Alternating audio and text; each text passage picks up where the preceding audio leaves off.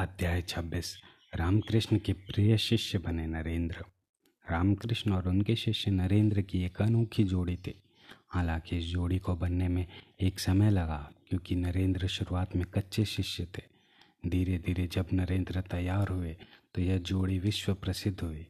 गुरु शिष्य के रिश्ते में सत्य देने वाला और सत्य मांगने वाला दोनों ही तरफ़ समान आकर्षण तैयार होता है। इसलिए वह रिश्ते को सबसे महत्वपूर्ण रिश्ता तेज रिश्ता कहा गया है। ऐसा रिश्ता जो हर रिश्ते के परे है। कुछ ऐसा ही रिश्ता था। गुरु रामकृष्ण परमहंस का अपने शिष्य नरेंद्र के साथ। शुरुआत में गुरु अथवा गुरु से मिले ज्ञान के प्रति शिष्य के मन में संदेह होना स्वाभाविक है। सत्य को शब्दों में बताना कठिन होता है। फिर भी गुरु हमारे लिए यह सत्य बहुत आसान शब्दों में बताते हैं। इसके लिए कभी कभी गुरु को अतार्किक बातें या अतार्किक व्यवहार करना पड़ता है। इससे शिष्य भ्रम में पड़ जाता है, क्योंकि उसे गुरु का व्यवहार और बातें समझ में नहीं आती। हालाँकि यह विश्वास रखें कि गुरु के इस व्यवहार के पीछे कोई ना कोई कारण अवश्य होता है। लेकिन समय आने पर गुरु शिष्य के सामने हर रहस्य खोलते हैं। रामकृष्ण परमहंस के लिए नरेंद्र नारायण थे, क्योंकि वे पहले ही अपने शिष्य के गुणों को पहचान गए थे और उनकी सरलता व ईमानदारी को महसूस कर रहे थे। नरेंद्र में कपट मुक्तता से बात करने का गुण था। वे रामकृष्ण परमहंस से अक्सर कहा करते थे, जब आप कहते हैं मुझे काली माता दिखती है तो मुझे लगता है कि आपके दिमाग में कोई खलल है।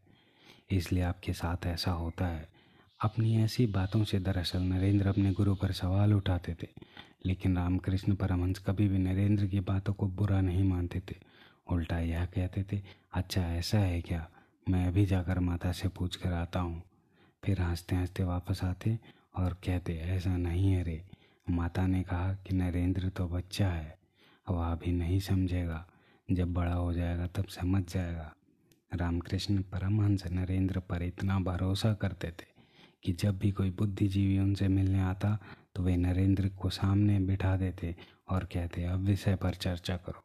चर्चा के दौरान नरेंद्र की बातें सुनकर रामकृष्ण परमहंस बहुत खुश होते कि, वाह क्या बताया? क्या बढ़िया बताया तुमने? नरेंद्र उस समय समझ नहीं पाते थे कि रामकृष्ण परमहंस ऐसा व्यवहार क्यों करते हैं, लेकिन बाद में उन्होंने समझा कि यह तो उनकी लीला थी।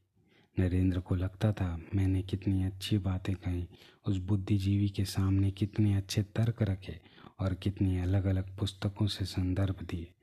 रामकृष्ण यह सब सुनते रहते थे। शिष्य द्वारा ली गई परीक्षा। रामकृष्ण परमहंस धन दौलत को कभी हाथ नहीं लगाते। यह बात उनके शिष्य नरेंद्र जानते थे, इसलिए उनकी परीक्षा लेने हेतु नरेंद्र ने एक सिक्का रामकृष्ण परमहंस के बिस्तर के सिराने छुपा कर रख दिया। रामकृष्ण परमहंस जैसे ही आकर बिस्तर पर बैठे तो उन तुरंत उठ खड़े हुए इधर उधर देखने लगे। उन्हें इस तरह परेशान देखकर उन्होंने किसी किसी शिष्य से ने पूछा, क्या हुआ?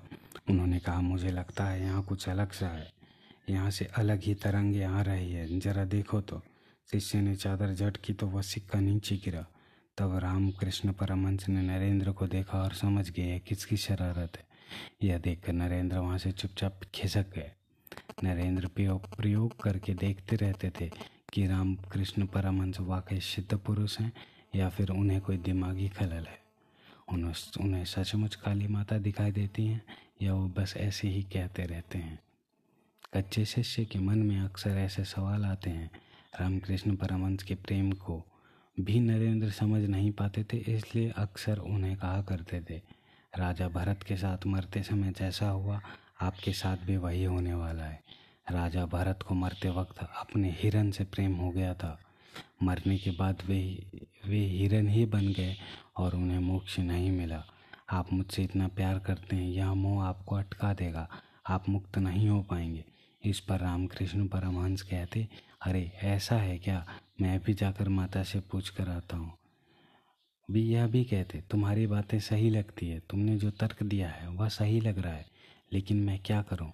तुम्हें देखे बिना मुझे चैन नहीं आता है। इसके बाद वे मंदिर में जाते और बाहर आकर नरेंद्र से कहते, ऐसा नहीं है रे। माता ने बताया कि तुम नरेंद्र के भीतर नार, तुम नरेंद्र के भीतर नारायण को देखते हो, इसलिए तुम्हें उससे इतना प्रेम है। जिस दिन तुम्हें नारायण देखना बंद हो जाएगा, उस दिन तुम्हें नरेंद्र की शक्ल देखना भी पसंद नहीं आएगा। रामकृष्ण परमहंस नरेंद्र को मार्गदर्शन देते हुए कहते थे, तुम जिस भी रूप में ईश्वर को पुकारते हो, उसका ध्यान करो। वह करते रहो। तुम ईश्वर को अपने तरीके से स्वीकार करना चाहते हो तो उसी तरीके से ध्यान करो, प्रार्थना करते रहो। जिस दिन वह प्रार्थना पूरी हो जाएगी, उस दिन तुम्हारी आस्था उसी स्वरूप में हो जाएगी, तुम उसको मानने लगोगे।